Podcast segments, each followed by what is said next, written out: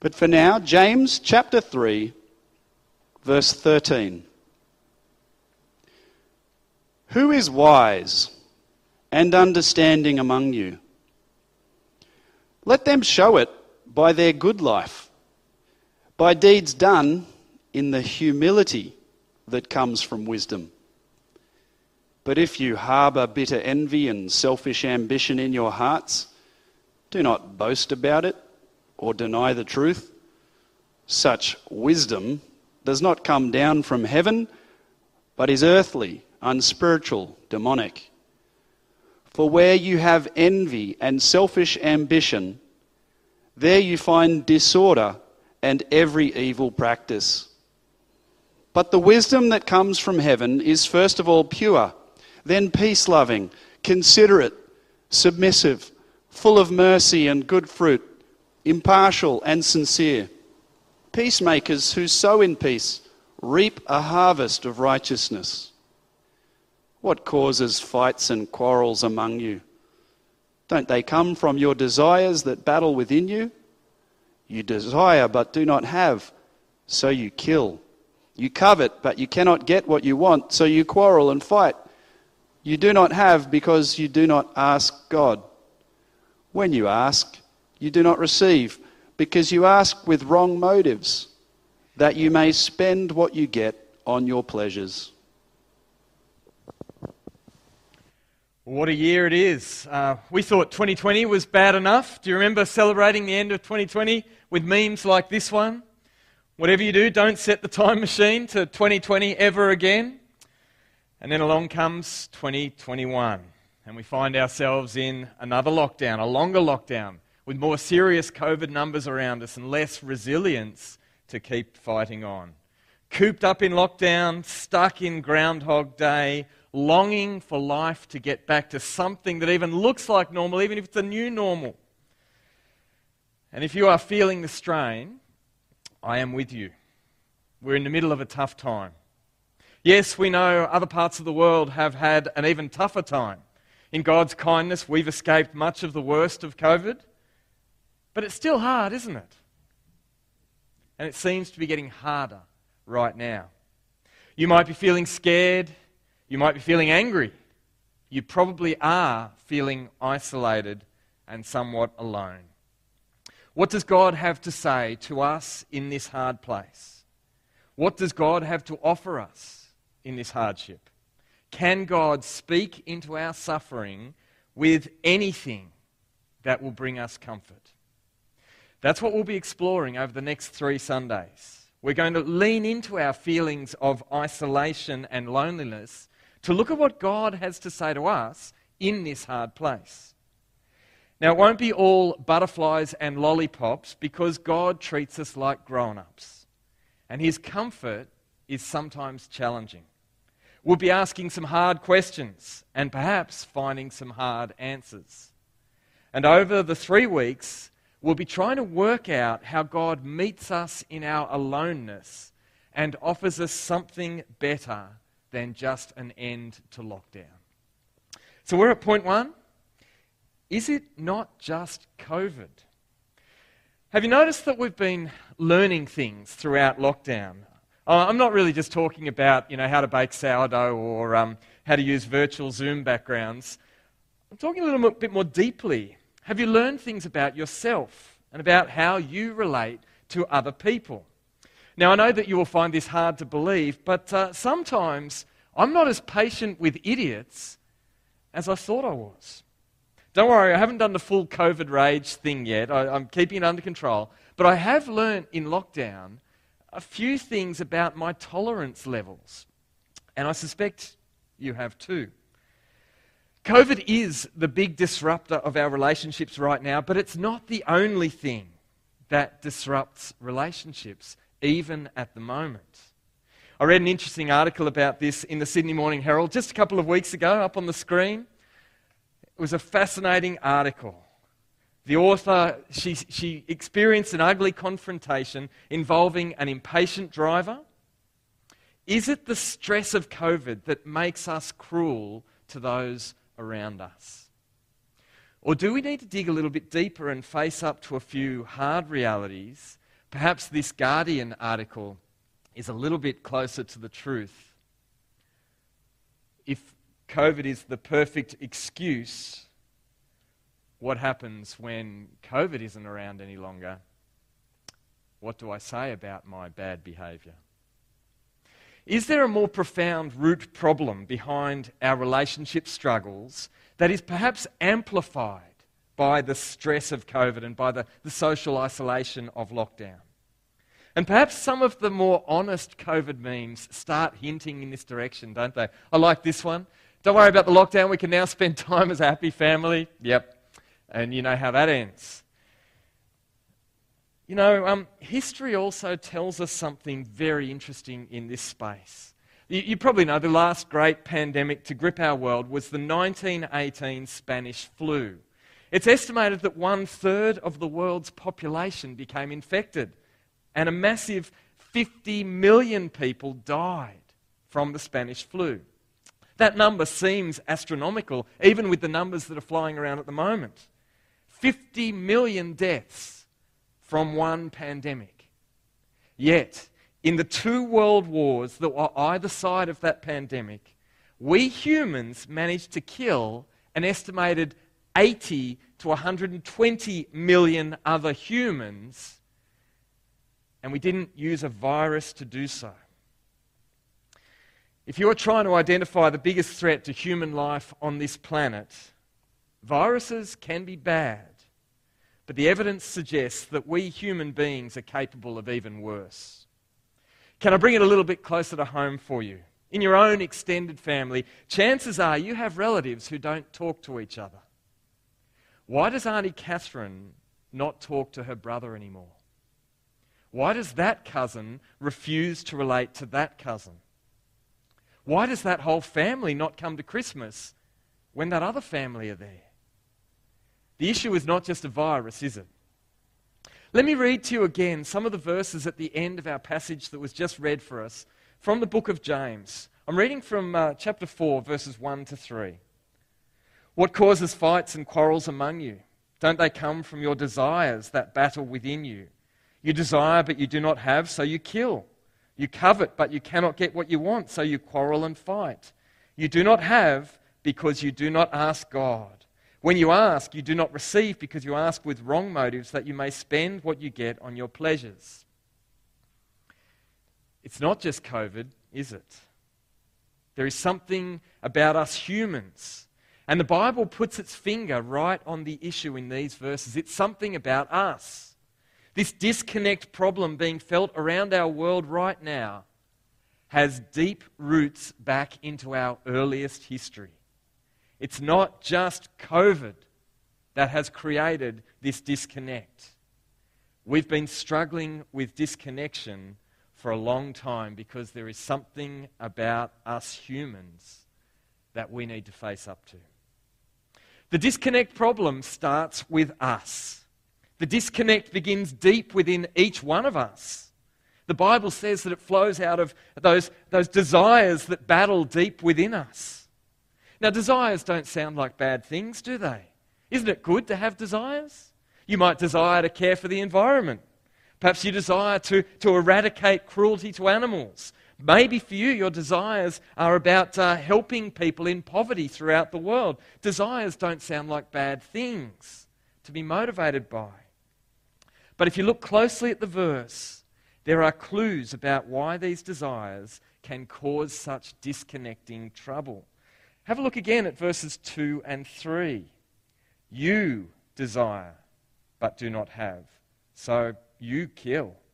You covet, but you cannot get what you want. So you quarrel and fight. You, you do not have because you do not ask God. When you ask, you do not receive because you ask with wrong motives, that you may spend what you get on your pleasures.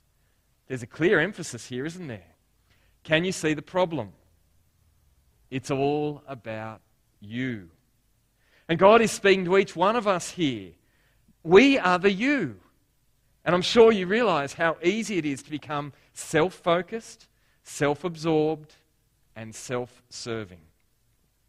In fact, I wonder whether our desires battle within us Because we all actually do have some good altruistic desire to do good for others, whether that's for the environment, for animals, for those in poverty.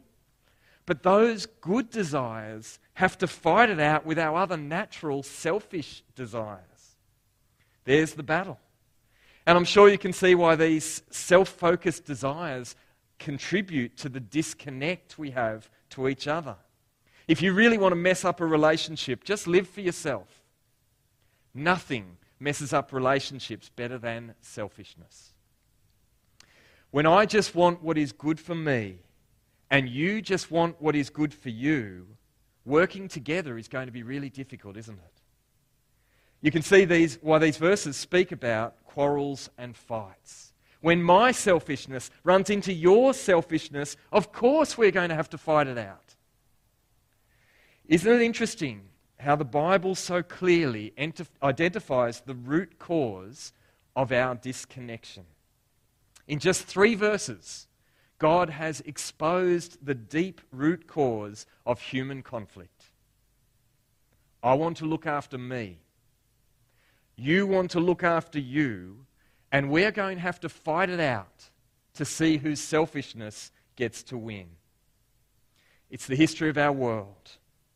From the enormous horrors of both world wars to the more private pain of family disconnection, it all comes down to this human problem of selfishness.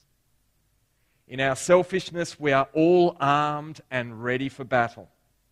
And that means we have caused some of the disconnect problem that we're talking about today. Where is God in all of this? Does God have a solution to the problem of disconnection? Is God doing anything about this problem? We need to go back to the beginning of our passage. So we're at point two wisdom and peace. And have a look back to the beginning of the passage. Let me read to you from the first verse, verse 13. Who is wise and understanding among you? Let them show it by their good life, by deeds done in the humility that comes from wisdom. James introduced this whole topic by speaking about wisdom. Now, wisdom is a funny word because we use it a lot and we feel like we know exactly what we're talking about when we use it. But have you ever stopped to try and define wisdom? Wisdom is more than just knowing stuff, isn't it? Wisdom is not just about intelligence. Hey, I work at a university. We understand that there is a big difference between intelligence and wisdom. Gary Larson summed it up beautifully, I think, in, in this cartoon. There is the difference between intelligence and wisdom right there.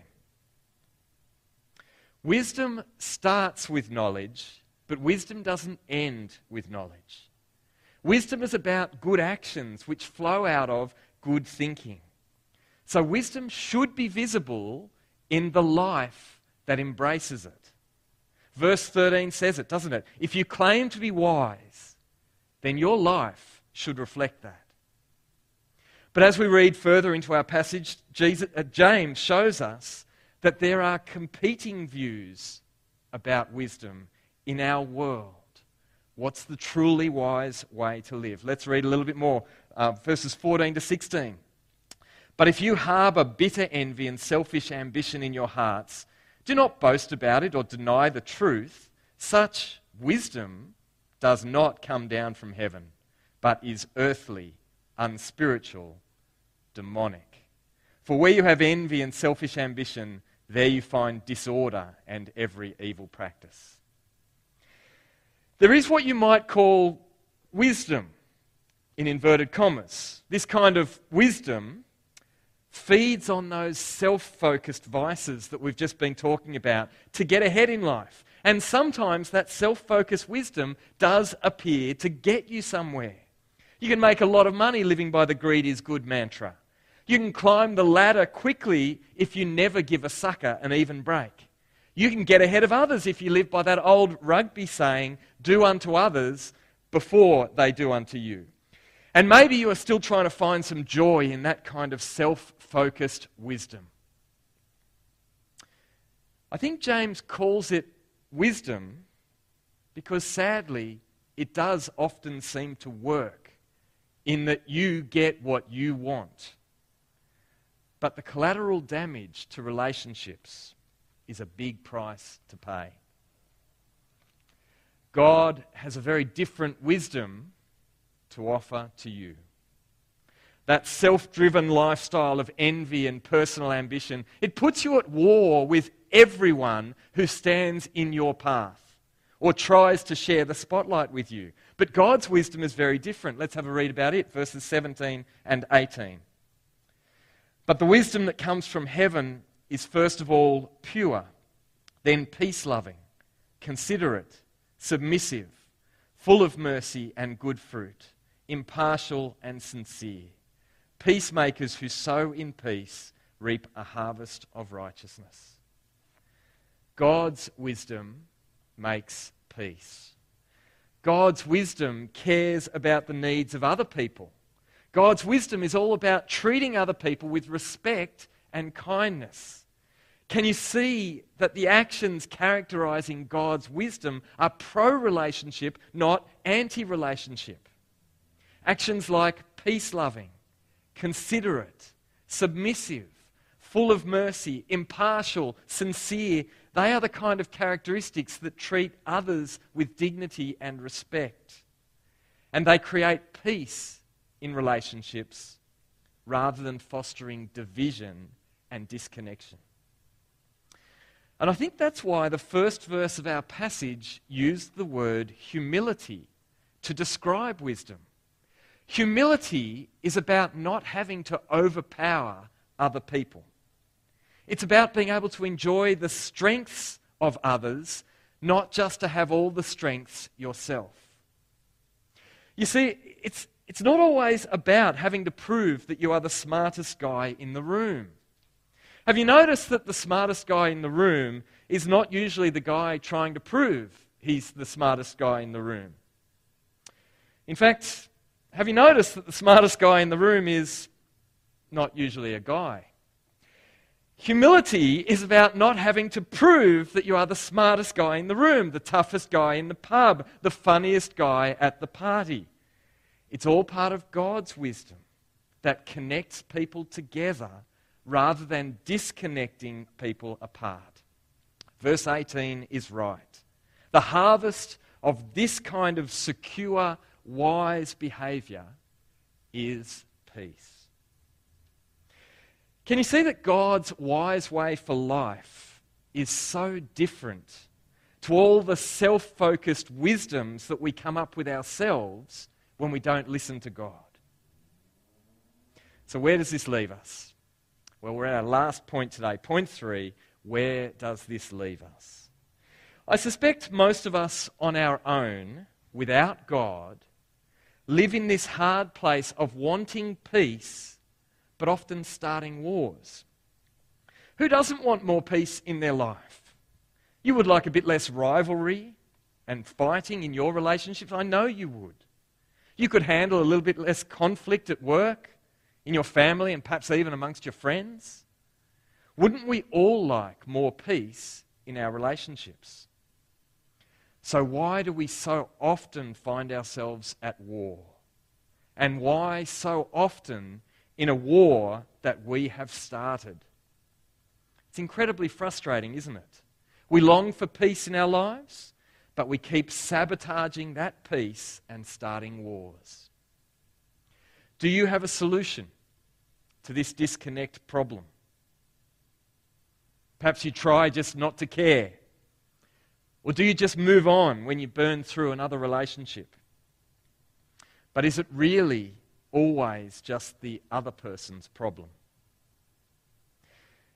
Do you think the Bible is right to diagnose the root cause of the problem as selfishness?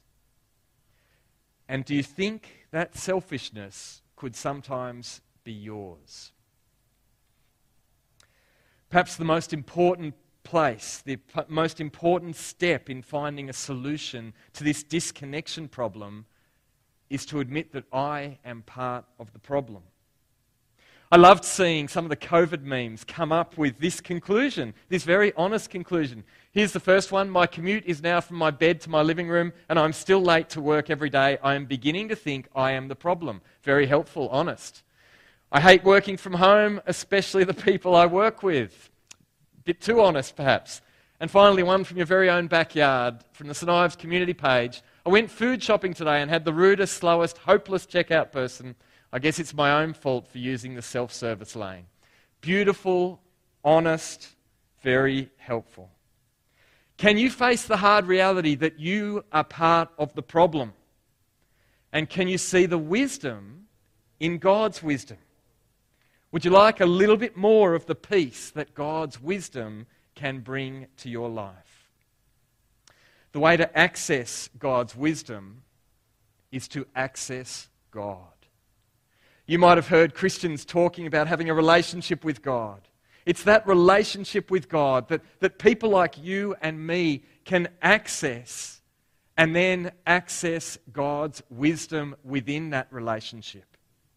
We're going to talk a lot more about how to access God and His wisdom next week and the week after. But let me first briefly, as we finish up today, show you this wisdom of God in action. See, how would you expect God to treat people like you and me who keep starting wars and hurting the people He created and He loves? Let me read to you just one last verse from the Bible up on the screen. 1 Peter 3:18 For Christ also suffered once for sins the righteous for the unrighteous to bring you to God. This verse is good news for people who are brave enough to admit that they might be part of the problem. You see, when you admit that you might be part of the problem, you might expect that God would not want a relationship with a troublemaker like you or me. But this verse gives us great hope, doesn't it? God doesn't hold troublemakers at bay until they get their act together. God doesn't wait for selfish people to clean up their own mess. God, the righteous one, went out of his way to rescue all of us unrighteous ones, and he did it by paying the penalty for our unrighteousness in our place at the cross. That is the beautiful wisdom of God that we are talking about. And in his kindness, he is willing to bring you back into a relationship with himself where you can learn from his wisdom about how to live in good relationships with other people. That's what we'll be talking about over the next couple of weeks. So I really hope you can join us again next Sunday as we get to know the God who obviously cares about us and can help us in this really hard time.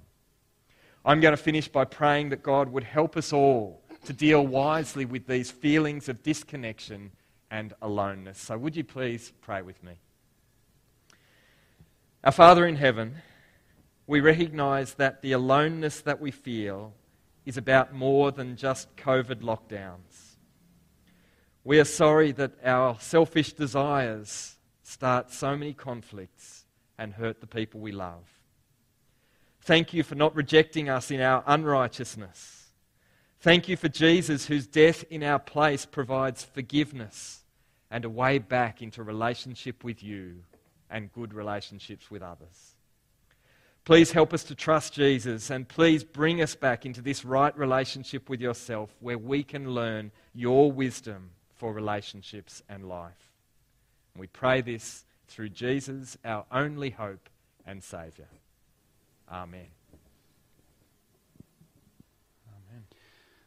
All right, well, I'm joined here by Carl, and a number of you have joined in on the Slido thread to be able to uh, put forward some questions, a couple of comments here as well, and we're going to tackle these, all right? So jump, jump in on this one, Carl.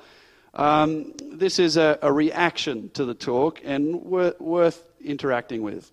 I agree, selfishness is a problem, but there are plenty of unselfish people. You paint everybody with the same brush. Mm. How do you respond? Yeah, in a sense, um, this is, I think that the, the Bible passage talked about this. Our desires battle within us because we do have desires to do good things, and yet they are compromised by our selfish desires to look after ourselves. So each of us are very capable, every, every human is very capable of doing some really good things, But we've got to acknowledge that we're also more than capable of putting our selfishness at the fore and living for ourselves. So, in a sense, um, the Bible's asking us to confront this really hard reality about ourselves that we are not just simply all good or all bad. Where there is a battle going on, and, and there is an ability to do good things, but we've got to face the harsh reality that we also all have the ability to treat each other badly, living for ourselves. So, is it a, a recognition of both that there is great capacity for good in every person. At the same time, we've got to come to terms with the selfish spirit that wars within us in our desires. Yes, and even more than that, God is not happy with the way our selfishness leaves his world. And so we've got to deal with the reality that uh, we've caused some of the mess. And God is not happy about that. And so next week we'll be thinking about how God has gone out of his way to, to fix our mess rather than to just wait until we clean up our own act. So there's uh, a bit more pushback in here worth picking up on. Um, the idea that not everyone starts wars. Uh, are we characterizing everyone? But to, to pick up this uh, fuller question, what if I have good relationships? I've been successful. Uh, I give to charity and care for humanity, but I don't believe there is a God. Yeah, it's interesting, isn't it? Um, our, our primary, perhaps the most significant way that our selfishness plays itself out is not even in relationship with each other. Maybe the ultimate act of selfishness is to deny there is a God who made us and who has the right to tell us how to live in his world. Maybe that is uh, the ultimate way that we, self, we, we live out our, our self focus. Okay, last question. Let's uh, continue with the God theme. If God is all powerful, why does he allow humans to do so much damage to each other, so much hurt and evil? Yeah, it's heartbreaking, isn't it? And again, we've seen it in the last couple of weeks, particularly focusing on Afghanistan. It just, it just breaks your heart and moves, moves you to tears. Um, why does God allow us to do evil? Isn't it incredible? Because if I was God and I was creating people, I'd just make them do what I wanted and they wouldn't get a choice about it. It is incredible, isn't it, that God is so kind to even allow us to rebel against Him and treat His world, His creation, badly. Um, that is an incredible God. What kind of God would do that? Um, a, a very generous God who believes in human dignity and uh, who actually wants people to be able to make real decisions about life, and yet a God who has, in his wisdom, worked out a way to save us from the, the, the, the selfishness of our decisions. Um, if I'm God, I don't want to let people stuff things up. Isn't it amazing that God can give us the ability to, to make decisions, even bad ones, and yet can work out a way to save us from the consequences of all our bad decisions. Thank you, Carl. Now, that's just a couple of quick responses to a few comments. Uh, across the course of today, there'll be more questions coming in. At the end of the day, we're actually going to film a couple more answers or reflections on some of these, and we'll make them available on our website and places like that. Uh, so do please keep uh, using this uh, question opportunity. And in the next couple of weeks, we'll do the same again. So we'll build an opportunity to you know, ask questions and get more interaction. But, Carl, as we look to next week, when you come back and share with us again, uh, can you give us a preview into what we might expect? Yeah, we'll really be. Um, today we focused a little bit more on us. Next week we'll move to God's response to the way we've treated each other. How does God, why does God have a right to, to be angry at the way we've treated each other badly? Like, we'll be thinking about how God is responding to the situation that we find ourselves in. And we'll be seeing again the, the wisdom of his response, where he is rightly concerned with the way we treat each other, and yet able to rescue us from both his anger at the way we've treated each other and the mess that we've made as we've treated each other like that. So I hope you uh, can join us as we look at God's perspective next week. Yes, so thanks very much for joining us today. Uh, it's really uh, great that it's so easy from anywhere that you're watching. You can come and join us again next week for part two. And uh, we look forward to seeing you then. Have a great week.